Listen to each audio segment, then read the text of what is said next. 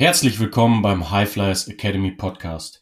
Wir sind Dennis und Jonas. Wir arbeiten als Athletiktrainer und Personal Coaches. Wir glauben fest daran, dass wir Karrieren von jungen Athleten und Athletinnen ermöglichen, verbessern und verlängern können.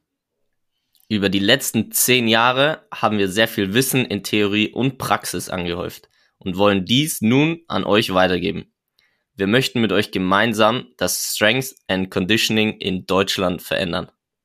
Im High Flyers Academy Podcast sprechen wir mit einigen der erfolgreichsten Menschen aus den Bereichen Training, Therapie und dem Sport darüber, wie ihr mit Krafttraining, gesunder Ernährung und einem nachhaltigen Lifestyle eure Chancen auf eine erfolgreiche Karriere im Profisport erhöhen könnt. Viel Spaß beim Podcast, beim Stärker und gesünder werden. Genießt die nächste Episode. You can fly.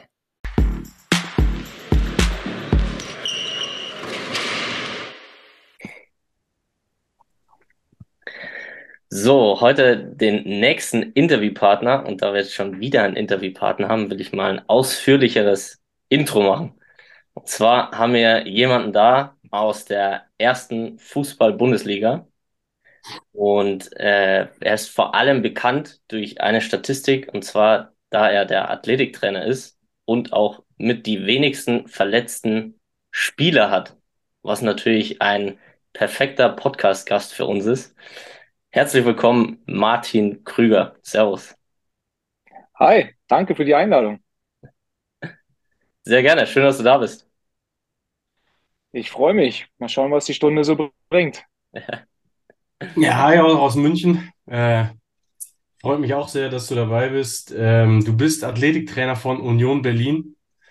Wer es bis jetzt noch nicht erraten hat, ihr seid nach dem letzten Spieltag, glaube ich, Dritter. Korrekt. Richtig. Mit vier Punkten Abstand Richtung München. Ja, da schauen wir aber nicht wirklich hin. Okay. Okay, okay.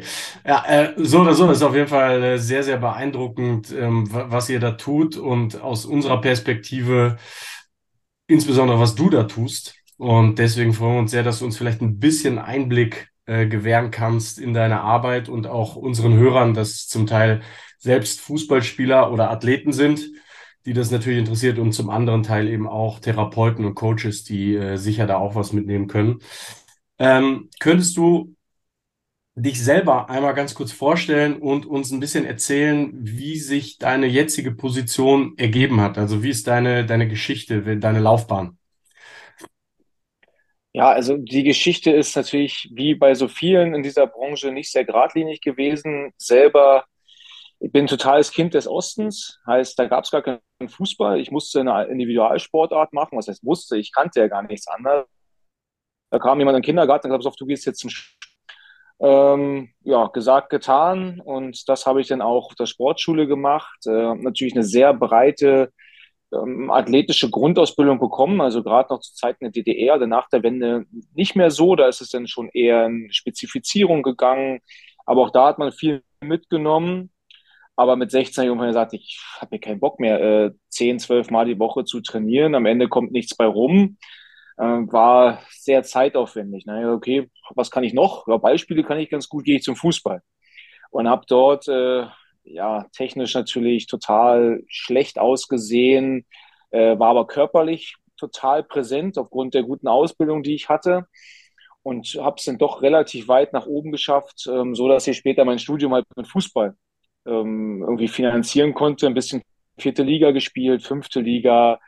Ähm, ja, und so habe ich zumindest den Fußball kennengelernt und auch ähm, total schätzen gelernt, weil es ja schon doch zu einer Einzelsportart was komplett anderes ist.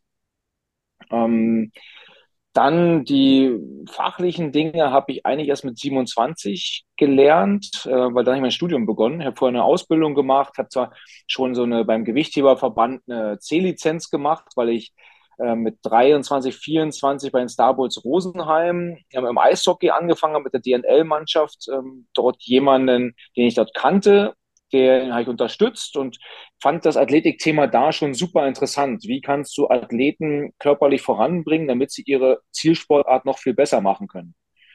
Ja, und mit dem Studium hat sich das dann halt vertieft und nach dem ersten Semester habe ich einen Aushang gesehen, dass der Berliner Basketballverband äh, jemanden sucht, der sich halt als Athletiktrainer ein bisschen versuchen möchte.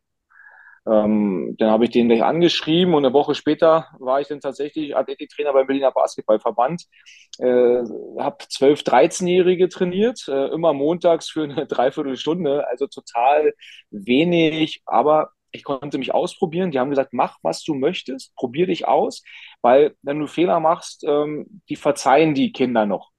Und so ist es ja auch. Ich meine, ein Zwölfjähriger, wenn du mal was falsch machst, ja, dann tut ihm vielleicht was weh, aber du zerstörst dann nicht eine Karriere oder vielleicht verlierst du auch am Wochenende kein Spiel, was um Millionen geht.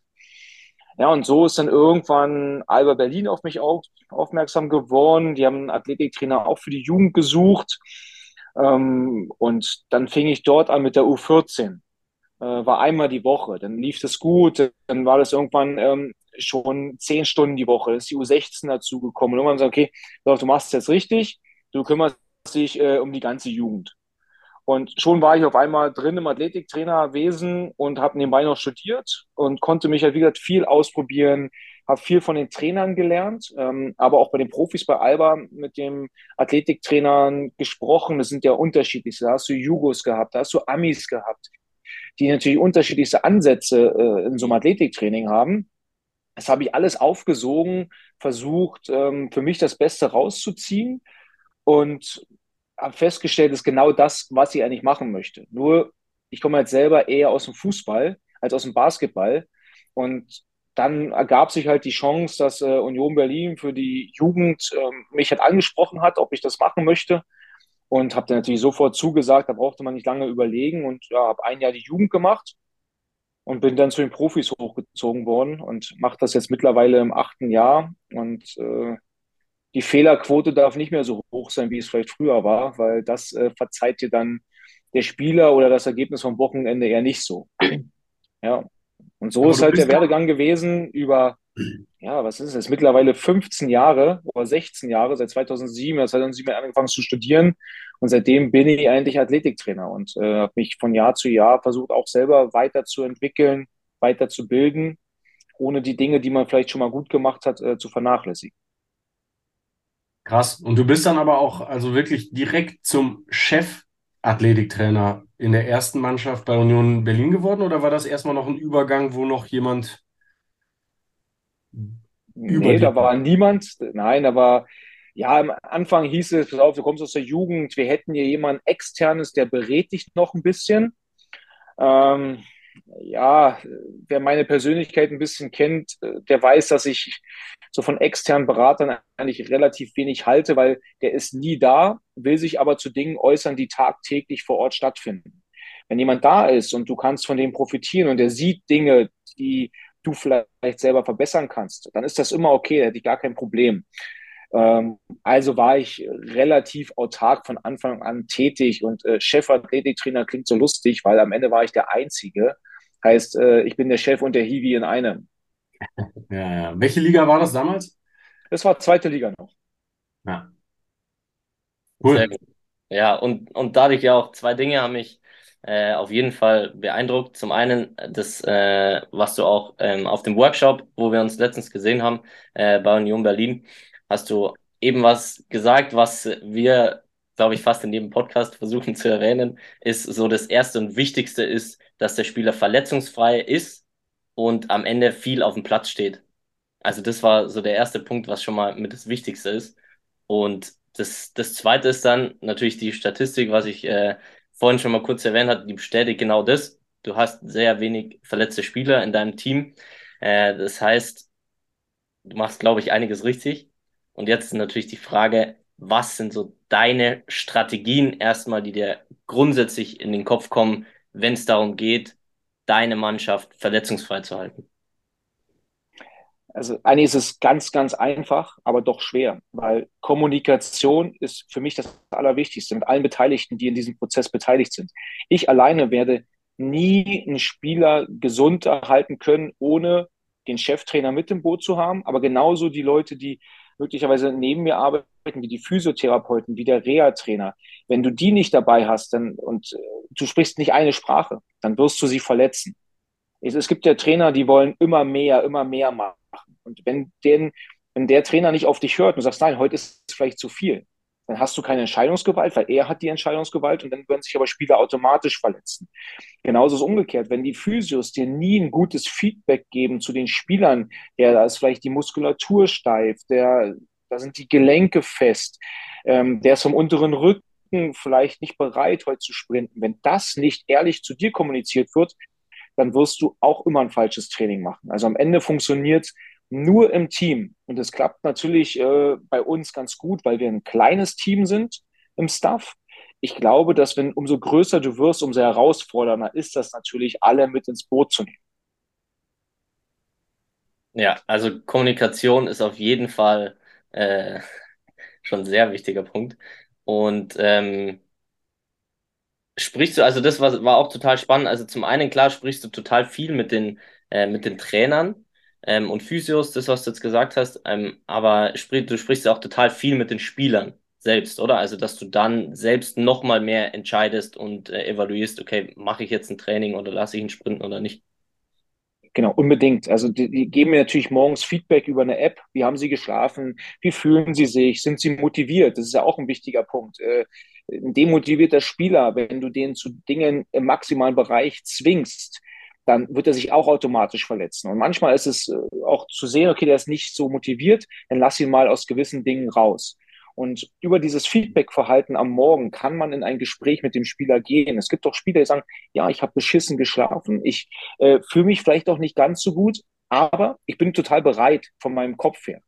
Dann ist das auch viel wert. Es gibt aber auch, dann stellt man manchmal fest im Gespräch, oh, ja, mein Schlaf war vielleicht doch nicht so gut, weil das Kind hat die ganze Nacht geschrien oder ich hatte gestern Abend noch Stress mit meiner Frau. Ähm, ja, dann lass ihn doch lieber die eine Einheit raus, weil es bringt dann eine Einheit im Kontext von dem ganzen Jahr. Dann ist er halt, äh, bleibt da drin, regeneriert und dann hat sich die Sache. Dann geht er mal nicht auf den Platz.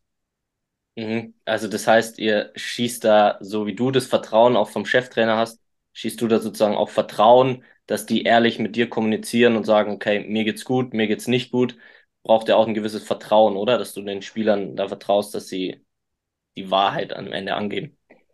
Total, aber auch das ist wieder äh, ein Zusammenspiel mit dem Cheftrainer. Wenn der Cheftrainer keine Strafen aus der Ehrlichkeit zieht, dann äh, sind sie auch bereit, ehrlich zu sein. Wenn jetzt ein Spieler kommt und sagt, ja, ich fühle mich müde, ich würde heute gern äh, vielleicht was anderes im Training machen, weil ich bin nicht bereit dafür, dann bleibt er halt drin, aber es hat keine äh, Folge fürs Wochenende. Dann ist er trotzdem für die erste Elf interessant oder für den Kader, je nachdem, was für ein Spiel, Spielertyp das gerade ist. Heißt, das spielt überhaupt keine Rolle und das ist das Wichtige. Ein Vertrauen in alle Richtungen. Mega. Ja. ja, das ist schon mal auf jeden Fall das erste richtig große Takeaway, glaube ich.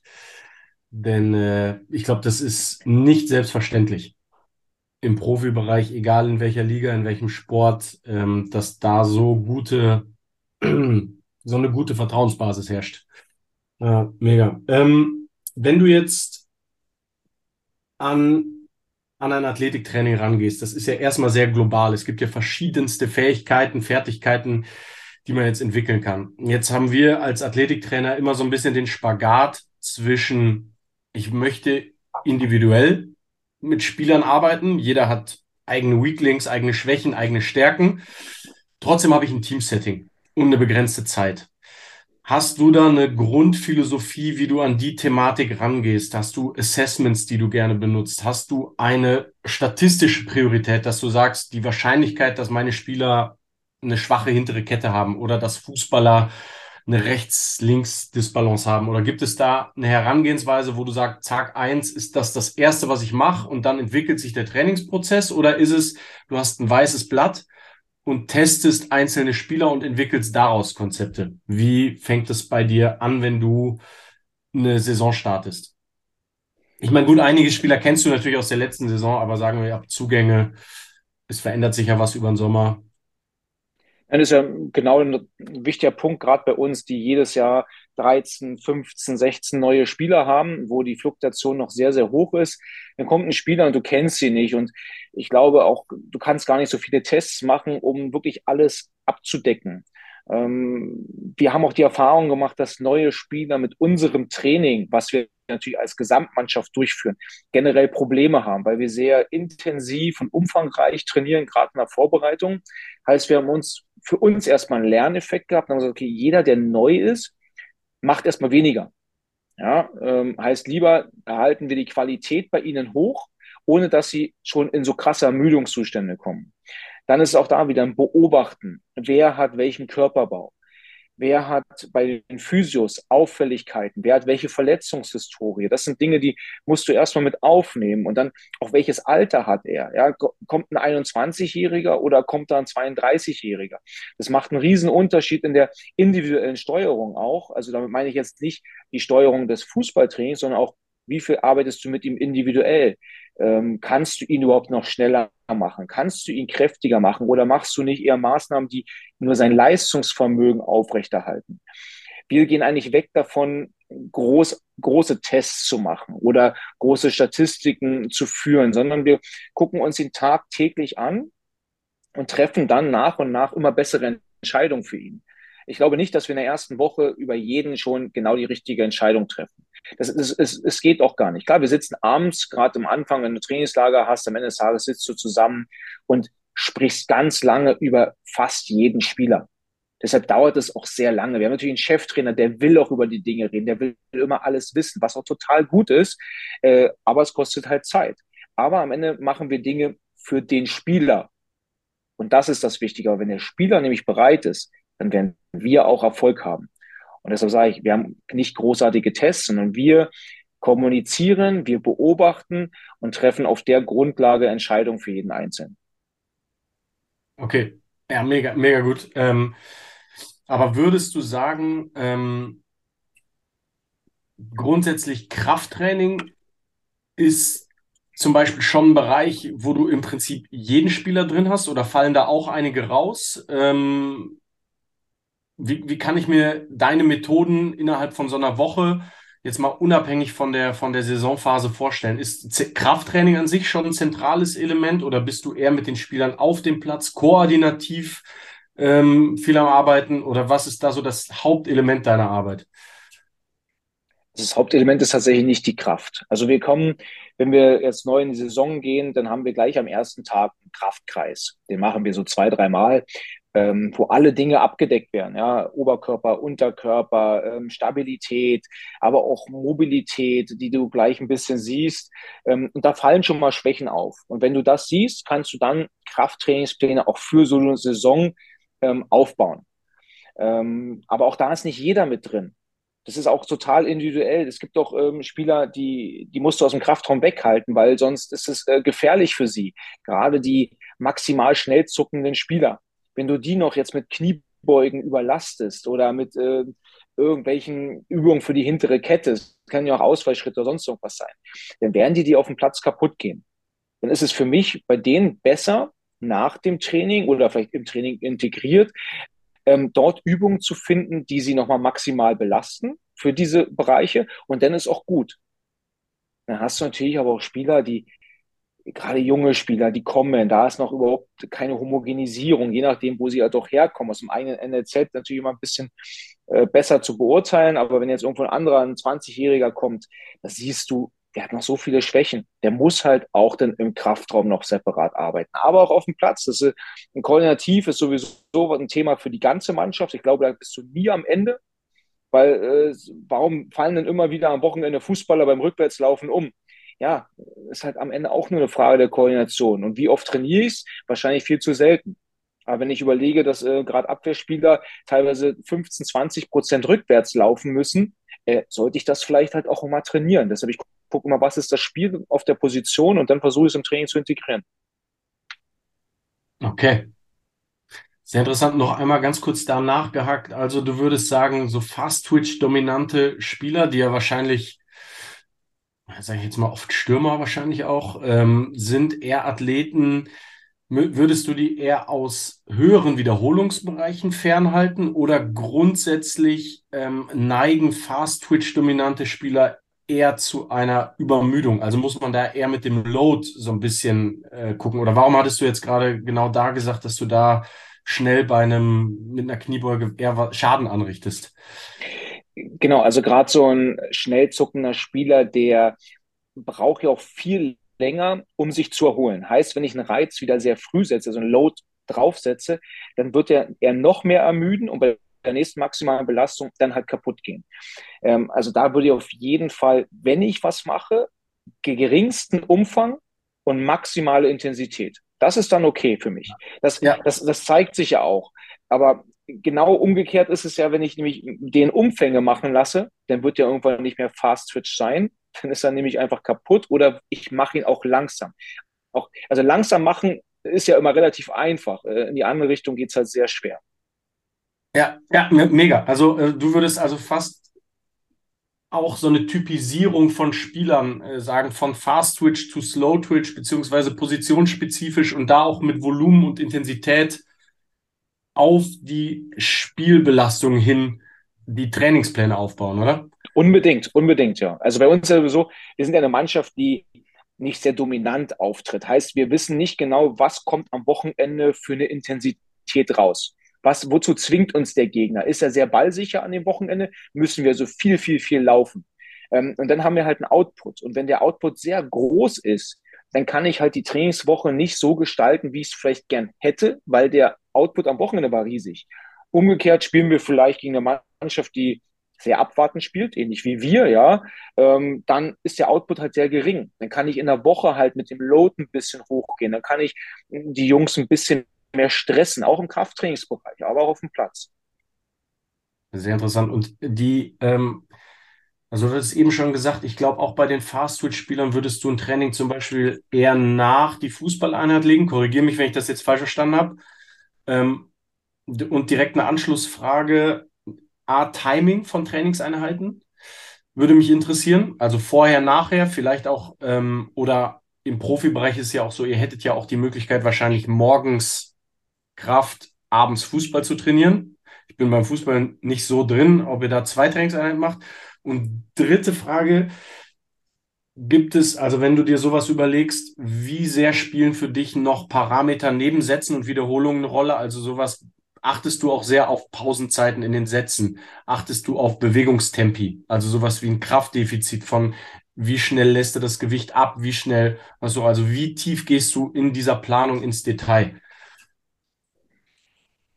Also wir trainieren grundsätzlich, ähm, haben wir uns die Überlegung, also wann trainieren wir, ist ja immer so ein Punkt. Wir haben versucht, den vom Biorhythmus besten Zeitpunkt für einen Sportler zu finden. Da wir Profisportler sind, hast du natürlich am Vormittag einen Peak und am Nachmittag. Aber wir nutzen den Peak am Vormittag. Für uns steht nämlich Fußball an allererster Stelle.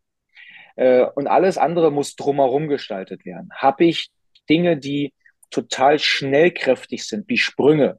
Es gibt ja auch Spieler, die haben ein Sprungprogramm. Die machen das als Vorhermaßnahme.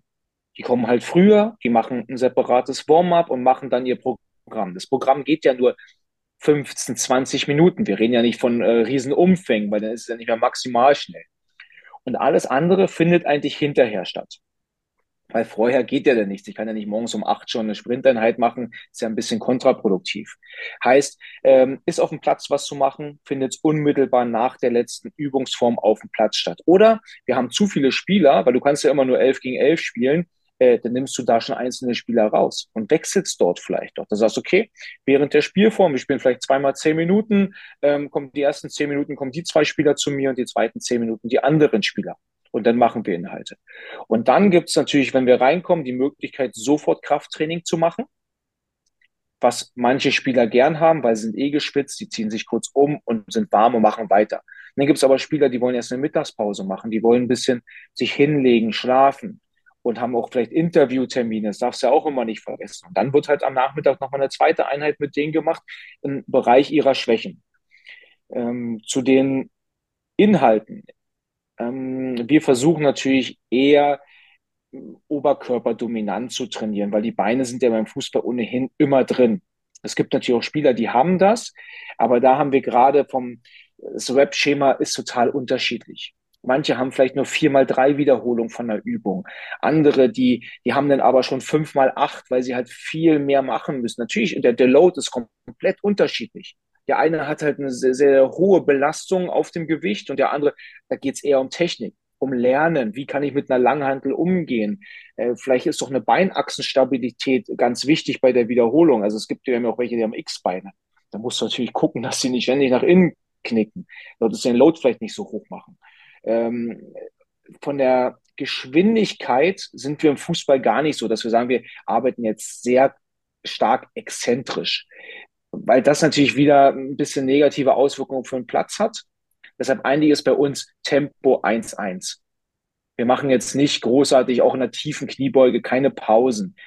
Das ist, das kann schon mal vorkommen. Es gibt Spieler, die, da wissen wir, die werden die nächsten acht Wochen sowieso nicht spielen, weil die sind in der Entwicklung. Ich habe einen jungen Spieler, da weiß ich, der kommt nicht mal in Kader. Heißt, mit dem kann ich auch anders trainieren. Das ist auch eine Absprache mit dem Cheftrainer. Pass auf, wir wollen jetzt hier ganz klar einen Kraftaufbau auch bewirken. Natürlich arbeitet er exzentrisch. Natürlich muss der eine Kniebeuge vielleicht in der tiefsten Position auch mal zwei, drei Sekunden halten, um einen Load hinzubekommen. Aber das ist eher die Ausnahme und muss mit dem Cheftrainer auch abgesprochen sein.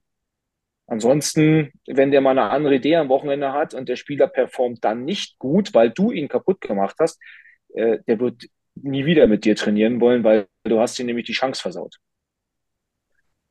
Extrem spannend. Das heißt, wenn ich dir so zuhöre, so ist Krafttraining einfach schon ein Teil von dir, was du gerne machst, also auch aus deiner Geschichte. Aber du würdest es eher jetzt früher ansiedeln, gerade bei jungen Spielern, gerade bei Spielern, die noch nicht äh, regelmäßig spielen und so weiter, einfach weil die die Belastung einfach nicht haben, wo du ein anderes Training ähm, ja am, am Ende gestalten kannst für den Spieler. Das heißt, und je älter die sind oder ein Spieler, der sozusagen in einem gewissen Alter zu dir kommt, da ist es viel, ich würde es mal vielleicht Management nennen, und viel den Spieler beobachten, schauen, okay, was sind jetzt die Defizite und was ist jetzt das Beste für ihn und das kann dann auch mal können dann mal Sprünge sein, kann mal ein reines Mobilitätstraining sein. Und dann wird es dann sehr, sehr, sehr individuell. Und davor würdest du das erstmal grundsätzlich den Körper aufbauen, verstehe ich das richtig so? Genau, also verstehst du eigentlich komplett richtig, weil am Ende, äh, wir können uns an unsere eigene Jugend zurückerinnern, wie unhomogen wie, wie ausgebildet waren, ja, dann kam Testosteron dazu, dann, dann wolltest du ein bisschen Bankdrücken machen, weil dann hast du Brust und Arme trainiert, hast du festgestellt, die Beine bringen dir aber nichts mehr. Okay, aber schöne Beine sind auch gut, hast ein paar Kniebeuge eingebaut. Es, es wächst ja auch alles unterschiedlich und unterschiedlich schnell. Ähm, und wir versuchen ja aber so homogen wie möglich so, so einen Spieler zu haben. Ähm, also wenn ich einen Sprinter vergleiche, der hat ja nicht nur schnelle Beine, ich meine, der hat ja auch oben Kraft, weil es ist ja eine Wechselwirkung. Mhm. Und das vergessen Spieler natürlich auch häufig, deshalb musst du schauen, dass du die ganzheitlich ausbildest. Und umso älter sie werden, desto spezifischer wird das für mich. Und irgendwann, wenn sie zu alt sind, ist es eigentlich nur noch ein Erhalt der Fähigkeiten und guck, wo sind ihre Schwächen, wo musst du vielleicht noch zwei, drei Übungen finden. Und erfahrungsgemäß sind das eigentlich fast immer nur Chorübungen, oder Schultern oder Sprunggelenk. Genau da, wo halt Fußballer besonders anfällig sind. Mhm. Und hast du dann jetzt gerade bei den Älteren, hast du gesagt, äh, da hast du jetzt keine so Prioritäten, dass der muss das und das können, sondern du schaust ihn an und machst das Beste heute auch für ihn. Ähm, hast du aber für jetzt junge Spieler oder da, wo du jetzt sagst, okay, der muss noch ein bisschen Kraft entwickeln, Hast du da so Kraftwerte oder irgendwas, wo du sagst, das muss er können? So muss er eine tiefe Kniebeuge können, muss er einen Klimmzug können mit Zusatzgewicht etc. Oder hast du da Werte, die jemand können sollte, um dann sozusagen den nächsten Schritt zu gehen? Nee, es gibt keinen fixen Wert. Es gibt auch keine fixe Bewegung, weil auch das ist total individuell. Wir haben halt beim Fußball Spieler, die sind 1,65 groß. Es gibt Spieler, die sind fast zwei Meter groß. Wie, wie willst du sagen, dass sie es selber machen sollen? Es gibt Spieler, die sind relativ schwer, manche sind total leicht. Heißt, äh, gerade wenn du jetzt einen Klimmzug nimmst, ist es ja unfair, bei beiden zu sagen, ja, ihr müsst auf jeden Fall zehn Klimmzüge schaffen. Ja, weil der Schwere, der muss ja viel mehr bewegen. Das ist ja schon unfair ihm gegenüber. Und am Ende muss man sagen, ja, was bringt ihm denn diese zehn Klimmzüge?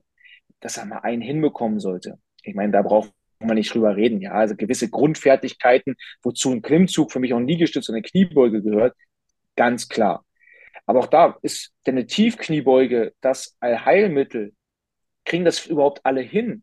Also gerade wenn ich jetzt denke, ich hatte beim Basketball mal einen Spieler, da saß der, der Kopf schlecht im, in der Hüfte drin. Anatomisch bedingt. Der konnte gar nicht runterkommen. Aber ist er deshalb ein schlechterer Sportler, weil der nicht unter 90 Grad in der Kniebeuge kommt? Bei dem war eine Kniebeuge eigentlich eher kontraproduktiv. Heißt, du musst mit dem eher mit dem Hip Thrust arbeiten. Deshalb guck dir an, was kann der Sportler? Was ist er anatomisch vielleicht auch in der Lage zu leisten? Und dann find Übung dafür, ohne zu sagen, ein, also die ganze Mannschaft muss das und das erfüllen. Hm. Sehr spannend. Sehr, sehr spannend. Ähm, ja. Und was ich auch noch ähm, auch oft wahrnehme, einfach äh, da ich auch im Fußball bin, es ist oft so, ähm, also vielleicht würdest du jetzt da auch wieder sagen, dass es die Individualität benötigt, aber ich bin ein großer Fan, also gerade oder wir arbeiten viel, um sozusagen muskulär in Balance zu kommen und da als Fußballer sehr, sehr viel meistens auf dem Platz sind und ein gewisses Bewegungsmuster haben ähm, bin ich auch ein Fan davon, eben das Krafttraining zu machen, also auch in einem Kraftraum zu arbeiten. Jetzt mal unabhängig, was derjenige dann da drin macht, aber viel Wiederholung, wenige äh, oder Mobilität macht, das heißt theoretisch raus aus dem Sport nimmt. Würdest du auch sagen, das ist auch wichtig oder würdest du lieber mehrere Einheiten auf dem Platz machen? Weil das sehe ich auch total viel, dass viel auf dem Platz Athletiktraining dann gemacht wird. Ähm, wie ist da deine Meinung? Sagst du, äh, gibt es da was Besseres oder sagst du einfach, das ist auch individuell? Nein, ich glaube schon, dass äh, Kraftraum unbedingt zu nutzen ist.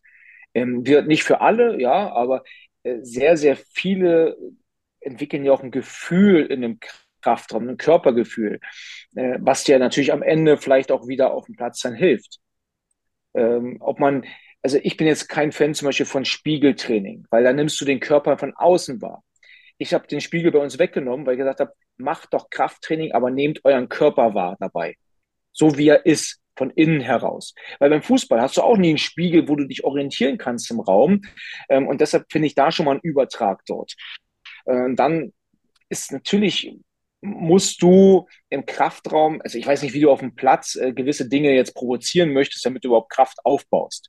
Ja. Also ein bisschen Masse wird jetzt nicht auf dem Platz möglich sein. Also wie oft muss ich denn mein, Gegen, mein Gegenspieler gegenspringen, damit ich da irgendwie mal was aufbaue? Dass das auch wichtig ist, diese athletischen Fähigkeiten auf dem Platz. Also nee, das sind unbedingt wichtig, natürlich. Aber Kraftraum für mich unabdingbar. Da musst du rein, um gewisse Sachen zu lernen. Hast du da, also die Klassiker im Fußball, äh, ich arbeite ja beim FC Bayern, allerdings beim Basketball. Bin allerdings auch drüben bei den Fußballern öfter mal. Und ein großes Thema sind definitiv die Hamstrings. Ähm, jetzt war neulich einer da, da war ich auch bei einer Präsentation von so einem, ähm, ja, eigentlich äh, alter Wein in neuen Schläuchen, ein Gerät für, für die Hamstrings. Ähm, aber ich habe daran gemerkt, also es ist immer noch brandaktuell. Es ist eine ein Weak Link insofern, dass da viele Faserrisse passieren. Ähm, statistisch. Ähm, ich glaube, Knie ist Nummer eins im Fußball und ich glaube dann Hamstring vielleicht auch schon Nummer zwei. Korrigiere mich. Ähm, aber hast du hast du gewisse Dinge, auf die du im Krafttraining spezifisch immer als erstes achtest? Also ja. Nein, ich glaube, es gibt ja schon auch Untersuchungen, die belegen, dass keine Kniebeuge der Welt oder Ausfallschritt ähm, eine Hamstringverletzung verletzen kann, also nicht äh, verhindern kann, nicht signifikant zumindest. Was eine Hamstringverletzung ganz klar verhindern kann, sind maximale Sprints und das in einem gewissen Abstand. Ähm, hat ein Spieler ab, sag mal, ab sieben Tagen keinen maximalen Sprint absolviert, also da reden wir jetzt von 90 Prozent oder 95 Prozent, dann steigt seine Verletzungsgefahr signifikant. Heißt, da reden wir nicht von 10, 20 Prozent, sondern seine, seine Gefahr ist dann auf einmal 50, 60 Prozent höher, weil er lange nicht mehr diese Fasern über die komplette Länge angesprochen hat. Und das kriegst du mit einer Kniebeuge nicht hin. Das wird einfach nicht funktionieren. Also dieser Kraftübertrag ist zwar da, wenn du schneller werden möchtest, aber du wirst nie alle Fasern ansprechen können, wie es bei einem Sprint ist. Deshalb ist die beste Krafttrainingsübung für eine Hamstringverletzung oder gegen eine Hamstringverletzung der maximale Sprint. Ja. Ja, ja, absolut. Ähm, noch jetzt so, um den, das Krafttraining mal abzuschließen, ähm, Ausdauer, Schrägstrich Conditioning, auch ein sehr wichtiges Element. Ähm, ich glaube, was ich weiß, auch historisch hat sich es ein bisschen gewandelt von, sage ich mal, V2 Max als dem einen Wert, der sozusagen da die Leistungsfähigkeit repräsentiert oder sagen wir Ausdauerleistungsfähigkeit hin zu spielspezifisches Conditioning. Bedeutet also, ich muss eigentlich mit einem möglichst geringen Drop-off Sprints fähig sein zu ziehen. Auch je nach Position ändert sich die Distanz. Ähm, wahrscheinlich jemand, der außen spielt, hat wahrscheinlich so 15 bis 20 Meter Sprint und jemand, der in der Spitze spielt, vielleicht irgendwo zwischen drei und zehn. Aber die sozusagen die, die kurzen Pausen und dann der geringe Drop-off, das sind ja, das sind, glaube ich, im modernen Fußball immer wichtigere Elemente des Spiels. Ähm, wie sehr oder wie baust du eine gute Kondition, Schrägstrich, Ausdauer, auch wenn es nicht genau dasselbe ist, aber bei, bei Spielern auf? Also machst du klassische Waldläufe, wie man es kennt, oder sagst du, es ist rein eine rein fußballspezifische Bewegung, also bilden wir das auch im Fußballspiel aus oder wie gehst du daran? Also du hast natürlich schon zwei Punkte. Das eine ist ja, die Sprintwiederholungsfähigkeit ist für mich eine Kraftkomponente. Okay. Die natürlich, wenn du es öfter machst, äh, ein bisschen so Kraftausdauermäßig ist, klar, also kannst du es nie voneinander trennen. Und CO2 ist für mich, äh, Quatsch, CO2, maximale Sauerstoffaufnahme, und, äh, maximale Sauerstoffaufnahme ist ähm, trotzdem wichtig, weil du musst ja auch viel laufen nach wie vor. Es ist ja ein Laufsport und du kannst nicht nur sprinten und stehen, sprinten und stehen. Das wird auch nicht funktionieren. Deshalb ist für mich nach wie vor diese Sauerstoffaufnahme auch ein ganz wichtiger Indikator. Ähm, wenn wir mit der Vorbereitung beginnen, wo wir noch nicht zusammen sind, also die kriegen auf jeden Fall drei Wochen Laufpläne für den Sommer mit.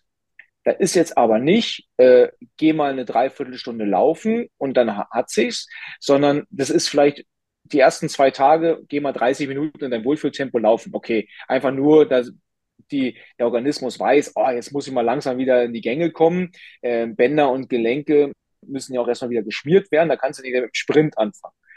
Aber spätestens ab der vierten, fünften Einheit äh, kommen schon Intervalle dazu. Von Intervallen reden wir auch von einer Minute oder zwei Minuten mit Pausen. Heißt, dass die schon mal gestresst werden. Und am Ende so einer Einheit steht dann für mich immer noch mal so am Anfang vielleicht zwei Steigerungsläufe, am Ende vielleicht acht Steigerungsläufe, so dass der Muskel schon mal in so eine Sprintwiederholung langsam reinkommt. Erstmal arbeitet er wieder langsam maximal und dann muss er das auch wieder häufiger machen. Und dann können wir, wenn nämlich, wenn wir am ersten Trainingstag uns treffen, können wir mit Fußball beginnen. Ich muss nicht darauf achten, dass nochmal jeder seine Ausdauer nachholt, dass er vielleicht seinen Muskel äh, schnell gestaltet. Ich meine, wer kennt das nicht? Amateurfußball. Äh, ersten Tag treffen sie alle nach sechs Wochen, wird elf gegen elf gebolzt, wenn überhaupt so viele da sind. Äh, und dann hast du gleich drei mit muskulären Problemen, nämlich am nächsten Tag, weil es hat gar keiner mehr schnell gearbeitet in der Zeit.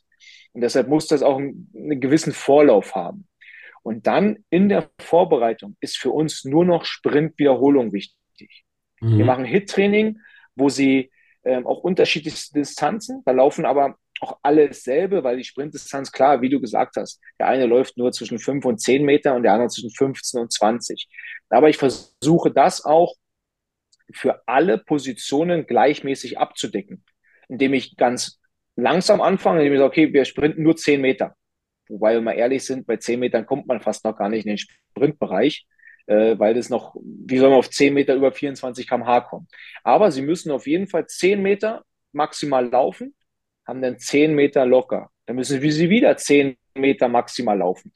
Und irgendwann sind das aber 10 Meter mit hin und zurück, also 5 Meter hin, 5 Meter zurück, dass wir schon mal die muskuläre Belastung eines Richtungswechsels auch drin haben. Weil wenn ich Pressing spielen möchte, laufe ich nicht nur linear. Ich muss auch wieder irgendwo anders hinlaufen dann sind es irgendwann 15 Meter, dann sind es 20 Meter.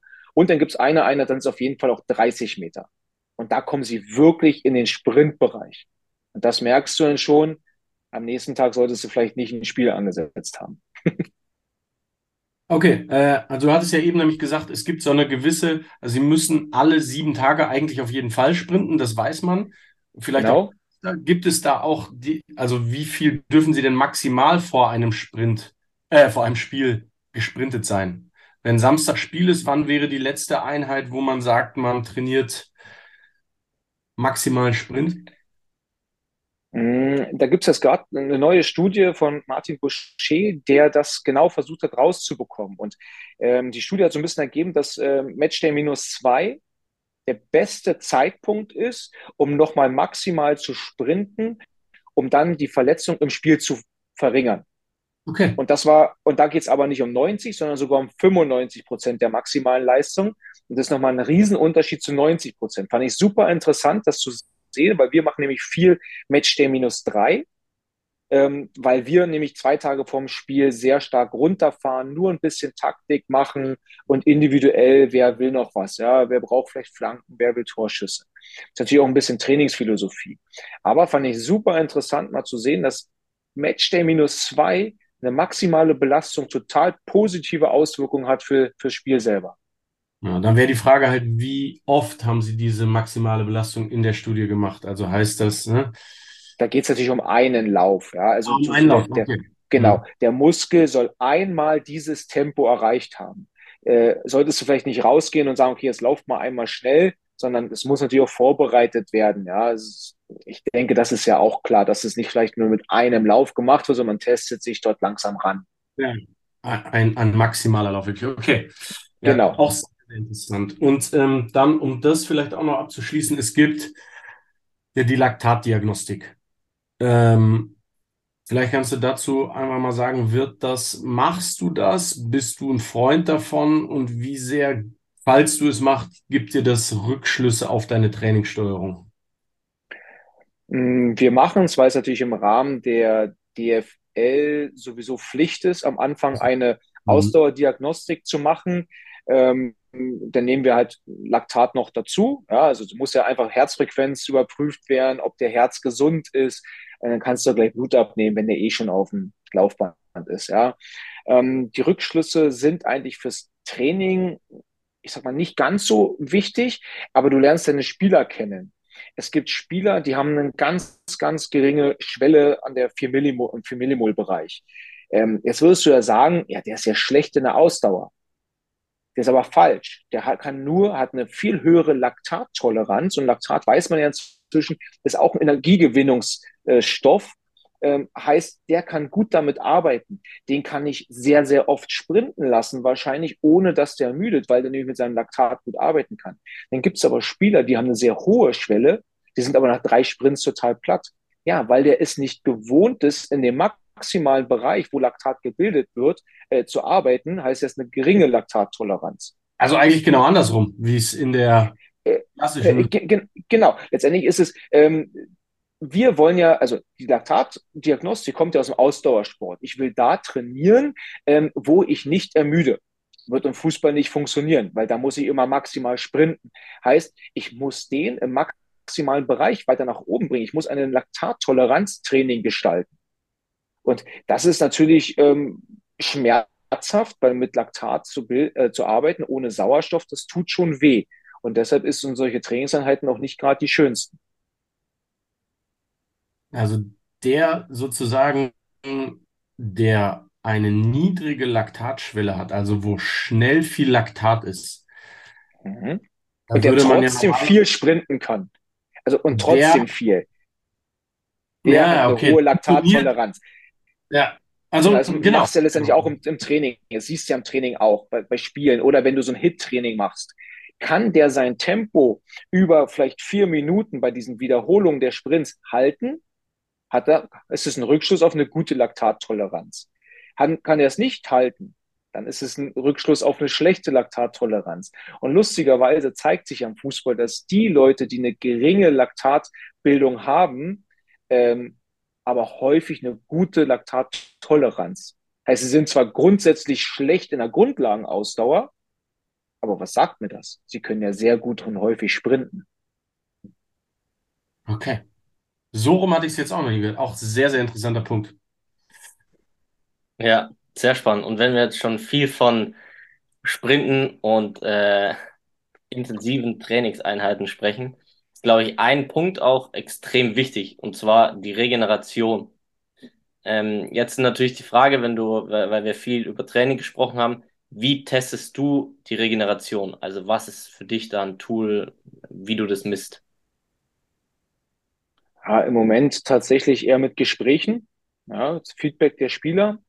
Wir hatten mal die Möglichkeit, über die Herzraten, äh, Herzratenvariabilität das zu testen. Ähm, da gibt es auch wunderschöne Tools, legst dich drei Minuten hin, ähm, hast natürlich Brust- und Brustgurt und weil die HRV, die kann nicht beschissen werden.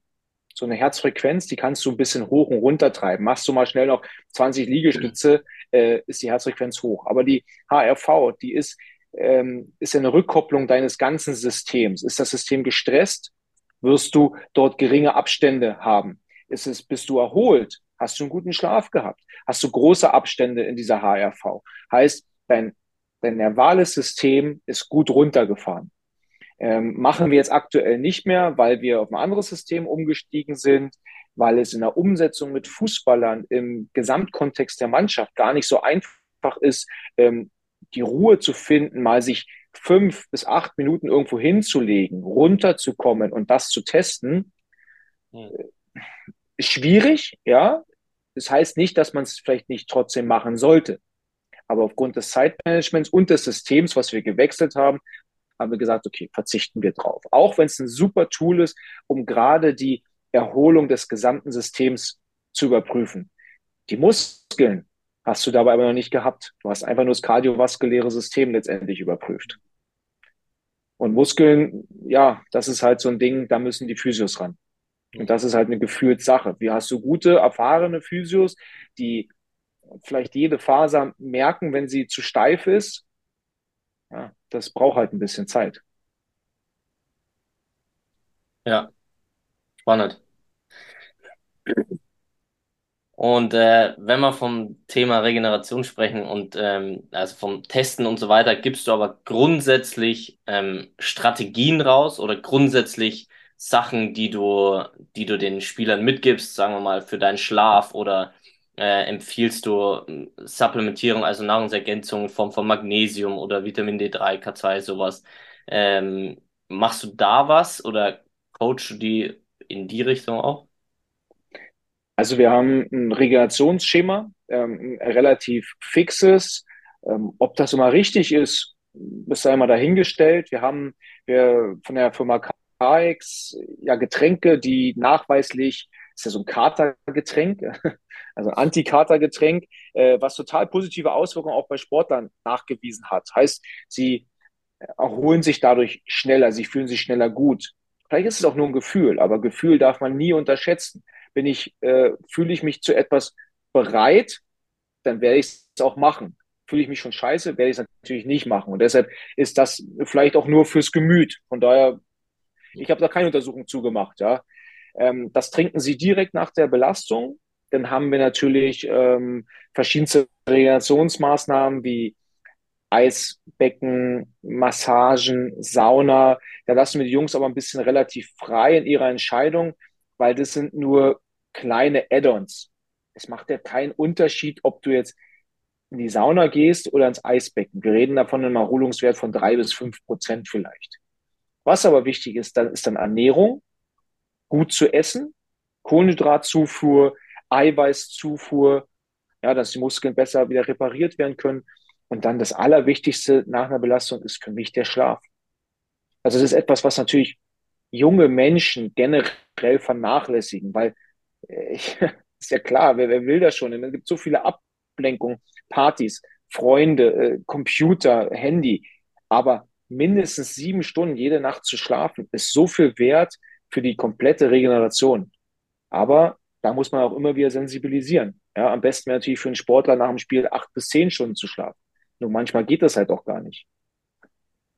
Mhm. Ja, ist auch, ist auch, das haben wir regelmäßig auch als Thema hier, ähm, eben diese Strategien. So ein Proteinshake oder sowas, macht, macht ihr sowas? Als sozusagen unmittelbare Strategie? nach dem Training? Äh, nein, nein, tatsächlich nicht. Das ist ähm, individuell, ähm, wer da was braucht. Wir haben jetzt auch keinen Ausstatter dafür. Ähm, wir haben aber Zugang zu welchen und wenn Spieler kommen und sagen, ja, ich hätte gern was, dann reichen wir das auch. Aber das machen wir nicht zu, zur Pflicht, gerade ähm, wenn man weiß, dass ja so Eiweißshakes eher über die Niere abgebaut werden. Die Niere hat, wäscht eigentlich wieder Blut, heißt wieder andere negative Bereiche. Und ich finde, wenn jemand hart Krafttraining gemacht hat, total toll. Wenn jemand harte Ausdauereinheiten hatte und dann einen Eiweißshake nimmt, ist nicht so gut, weil da ist nämlich der Blut eigentlich in Wallung und deshalb ist es schlecht, in dem Moment noch äh, eigentlich Eiweißshakes hinzuzuführen. Dann lieber über die Nahrung irgendwas machen.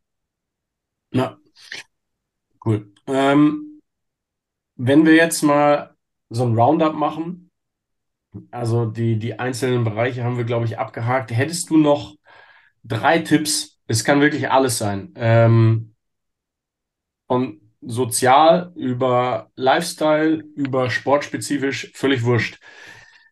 Wir richten uns ja an junge Athleten. Und wir haben so ein bisschen das Ziel, weil wir in manchen ähm, Einrichtungen sehen, dass Strength and Conditioning oder Athletiktraining oft nicht die Wichtigkeit hat oder ne, die Akribie auch vielleicht äh, noch nicht bekommt, die es vielleicht verdient hat. Wir wollen das eigentlich ein bisschen ändern. Und deswegen fragen wir unsere Podcast-Gäste immer nach drei Tipps, die junge Athleten lernen können, mitnehmen können aus dem Gespräch. Fallen dir da drei ein, die du unseren jungen Athleten mitgeben könntest, die ihre äh, Chance auf eine Karriere im Profisport erhöhen? Also ich glaube, für mich einer der wichtigsten Punkte ist, wenn du ein gut ausgebildeter Athlet bist, kannst du in jeder Sportart richtig gut werden. Ich glaube, wenn du kein guter Athlet bist, kannst du noch technisch gut sein, wirst du nur einer von vielen werden. Weil letztendlich der Körper entscheidet immer über das restliche Vermögen. Ich glaube, deshalb ist es so wichtig, auch Athletiktraining zu machen. Und aber breit gefächert, nicht von Anfang an ein Fachidiot zu werden, sondern auch mal mit zehn Jahren vielleicht noch Tonen zu machen auch mal andere Sportarten ausprobieren und wirklich breit ausgebildet zu sein, weil das hilft dir später. Erfahrung, Bewegungserfahrung ist so wichtig. Das hatten wir vor, vor zwei, drei Podcasts hatten wir einen Gast, den Philipp Hartmannsgruber. Den könntest du fast auch kennen, weil ihr über eine Firma, die nenne ich jetzt nicht, äh, ein bisschen connected seid, kann ich dir off Mike sagen. Aber wir hatten einen Podcast mit dem über Early Specialization, was jetzt auch in den USA ein ganz großer ähm, ganz große Diskussion ist Richtung, warum sind NBA-Spieler zum Beispiel trotz Load Management, trotz Ernährung und so weiter so viel mehr verletzt als damals. Und ein großer Punkt, wo man jetzt zu forscht, ist diese frühe Spezialisierung. Also das heißt, wir haben Talent, sehen, der ist mit fünf, sechs, sieben Jahren vielleicht größer als alle anderen und kann springen, nur noch Basketball. Und dass man da sagt, dieser Athlet verliert eigentlich ganz viel von dem, was er natürlicherweise tun würde. Also sich vielleicht mal irgendwo beim Turnen oder Volleyball oder ne, wo auch immer auszutoben und seinem Körper einfach auch deutlich mehr Variabilität in den Bewegungsstrategien zu geben, ne? sondern einfach nur Fachidioten, nur Basketball führt vielleicht auch dazu, dass der in den Synapsen einfach so wenig Verknüpfungen in Situationen auf dem Feld sind, die er vielleicht mal nicht kennt, dass er sich deutlich häufiger verletzt. Also ganz interessanter äh, Fakt, dass du jetzt das auch direkt als erstes ansprichst. Ja, sehe ich letztendlich ganz genauso. Also, weil das, äh, wie du sagst, es äh, sind ja ganz viele Bewegungserfahrungen, die du sammelst. Und da passiert auch viel im Kopf. Und wenn du viele Situationen durchlebt hast, wirst du in jeder Situation auch die richtige Antwort durch deinen Körper erfahren. Ja. Und das bringt dann halt nichts, wenn du beim Fußball tausendmal passt. Dadurch wirst du kein besserer Athlet. Und ja. meine Erfahrung zeigt, dass Athleten mit einer guten Ausbildung es eher nach oben schaffen, als die, die nur Talent haben, aber nichts machen. Ja, perfekt. Noch zwei? Ja, wahrscheinlich, äh, da spricht der, der, der, alte Mann inzwischen aus mir, äh, Handy weg und Arbeit. Das ist ein äh, wichtiger Punkt.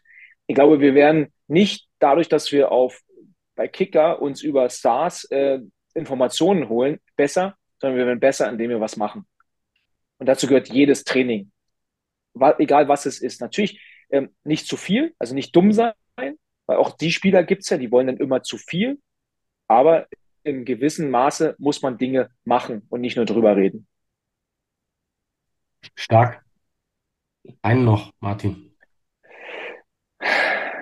Ja, gar nicht, gar nicht so einfach, weil ich glaube, es gibt gar nicht so diesen einen Punkt noch, den ich so ansprechen würde. Am Ende ist es an Ziele glauben. Das ist auch so ein wichtiger Punkt. Hast du ein Ziel, äh, halte daran fest, solange wie es geht. Und äh, wenn du auch dafür arbeitest, dann wird es vielleicht früher oder später auch eintreten. Aber wenn du schon beim ersten Stolperstein aufgibst, dann, dann wird das auch nichts. Perfekt, sehr, sehr wichtig. Top, vielen Dank. Richtig, richtig gut. Und äh, das ist ja auch jetzt, äh, um an dem Abschluss äh, langsam näher zu kommen, ähm, ist es ja so, wir wollen ja eben dieses Athletiktraining, du hast es schon angesprochen, dass es einfach sehr wichtig ist und dass einfach noch mehr Präsenz haben darf und einfach in die Ausbildung von jungen Menschen auch irgendwie Teil ist, in die breite Ausbildung, wie du auch gesagt hast. Ähm, und du bist nicht nur jemand, der das, glaube ich, auch vorantreibt, einfach durch dich als Person, sondern auch, äh, weil du es einfach sehr sympathisch machst, so wie du, wie du bist einfach. Deswegen glaube ich, ist es auch ein sehr, sehr großer Pluspunkt, dass du da bist. Also ähm, deswegen schon mal danke. Und wenn jetzt andere Menschen auch finden, dass du richtig gut bist und richtig sympathisch ist, habe ich noch zwei Fragen. Die eine Frage ist, wenn man dir jetzt eine Frage stellen möchte oder irgendwo, wo kann man dich erreichen? Irgendwie, außer man geht zu Union ins Stadion oder schaut sich ein Auswärtsspiel an und schaut sich dein Warm-up an, was du mit den Spielern machst. Wie kann man dich erreichen? Und die letzte Frage, die du dann beantworten darfst, ist, wenn du eben in diesem Bereich, wo du ja tätig bist und glaube ich einer der bist, der den schon mit verändert, was wäre für dich jetzt eine Sache, die du, wenn du sie ändern könntest, sofort verändern würdest, was für dich oder für den Sport äh, eine Auswirkung hätte? Also, mich findet man letztendlich äh, wie so viele auf jeder sozialen Plattform. Also äh, gab das Ding Facebook, LinkedIn, äh, Instagram heißt, äh, TikTok nicht. Äh, und ich hab, benutze immer meinen Klarnamen, weil äh, ich bin dort Martin Krüger, der Athletiktrainer. Ich bin da nicht irgendwas anderes. Heißt, wenn man mir eine Frage stellen möchte, kann man das total gern machen. Ich antworte auch sehr gern darauf, sofern es mir natürlich möglich ist.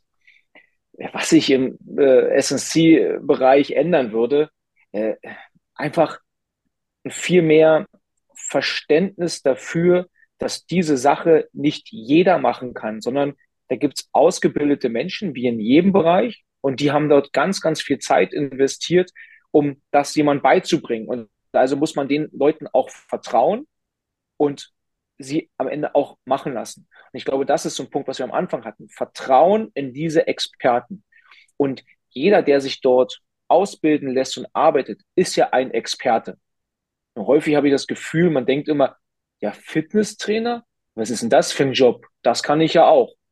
Nein, das ist wie jeder andere Beruf auch total anstrengend, zu erlernen und dann auch noch richtig umzusetzen. Deshalb, wenn man das Gefühl hat, jemand macht es gut, dann vertraue ihm bitte auch. Da muss ich jetzt auch noch einmal kurz dazwischen grätschen. Unser letzter Podcast-Gast, der Max, hat eigentlich dasselbe gesagt, Jonas, gell? Dass der Beruf ja. mal deutlich mehr Anerkennung erfährt. Das ist eigentlich komisch, ne? Es ist ein Studium, es ist eine Ausbildung, es gibt ja verschiedene Wege dahin. Aber es wird, du brauchst genauso viel Zeit, das alles zu lernen. Anatomie, Physiologie, Trainingswissenschaft, wie schreibe ich Programme, wie schaue ich mir Spiele an, wie in anderen Buchen auch. Also ähm, sehr, sehr guter Punkt. Das sollte sich auf jeden Fall ändern. Ja, das, nicht nur das. Ich meine, du bist in dem täglichen Eins zu eins mit Athleten, bist du auch nicht ein Psychologe, aber du bist ein wichtiger Ansprechpartner. Du brauchst Empathievermögen. Du musst wissen, wie gehst du in Situationen um, was wäre gar nicht, warum. Ich, manchmal sage ich auch zu einem Spieler, pass auf, geh mal lieber nach Hause, weil es bringt heute nichts. Er hat vielleicht private Probleme. Ähm, das, das musst du als Mensch auch erkennen. Und da würde ich mir schon viel, viel mehr Wertschätzung in der breiten Wahrnehmung wünschen, nicht bei den Spezialisten. Mein Cheftrainer schätzt mich total. Das weiß ich auch zu schätzen. Aber ich glaube, trotzdem in der Außenwahrnehmung kommt das immer noch viel zu kurz, dass es ein ganz, ganz wichtiger Bereich ist. Ja, Vielen, vielen Dank. Ich äh, Wir sind selber ein paar Lichter aufgegangen während dem Gespräch. Also es war sehr bereichernd, einfach über die Themen zu sprechen und äh, einfach auch die verschiedenen Ansätze und äh, wie das jemand macht, einfach brutal gut, äh, meiner Meinung nach. Deswegen danke dir dafür, dass du dir die Zeit auch genommen hast, da um mit uns zu sprechen, um am Ende auch vielleicht das Leben für den einen oder anderen da draußen mit zu verändern. Total gern. Hat mir auch Spaß gemacht. Super. Ja, vielleicht äh, passt irgendwann noch mal ein Thema noch mal rein und dann äh, holen wir dich noch mal rein, wenn du dir die Zeit nimmst für uns. Äh, ansonsten bleibt mir nichts anderes zu sagen, als dir viel Erfolg weiterhin bei deiner Arbeit und deiner Entwicklung und deinem Tun einfach äh, zu wünschen. Und äh, natürlich euch, wir nehmen die Podcast-Folge am Montag auf. Das heißt, äh, ihr spielt morgen im DFB-Pokal natürlich auch äh, viel Erfolg da morgen. Wir drücken euch die Daumen natürlich. Dankeschön, Dankeschön. Danke dir, Martin. Bis zum nächsten Mal. Gern, bis zum nächsten Mal. ciao, ciao. Ciao.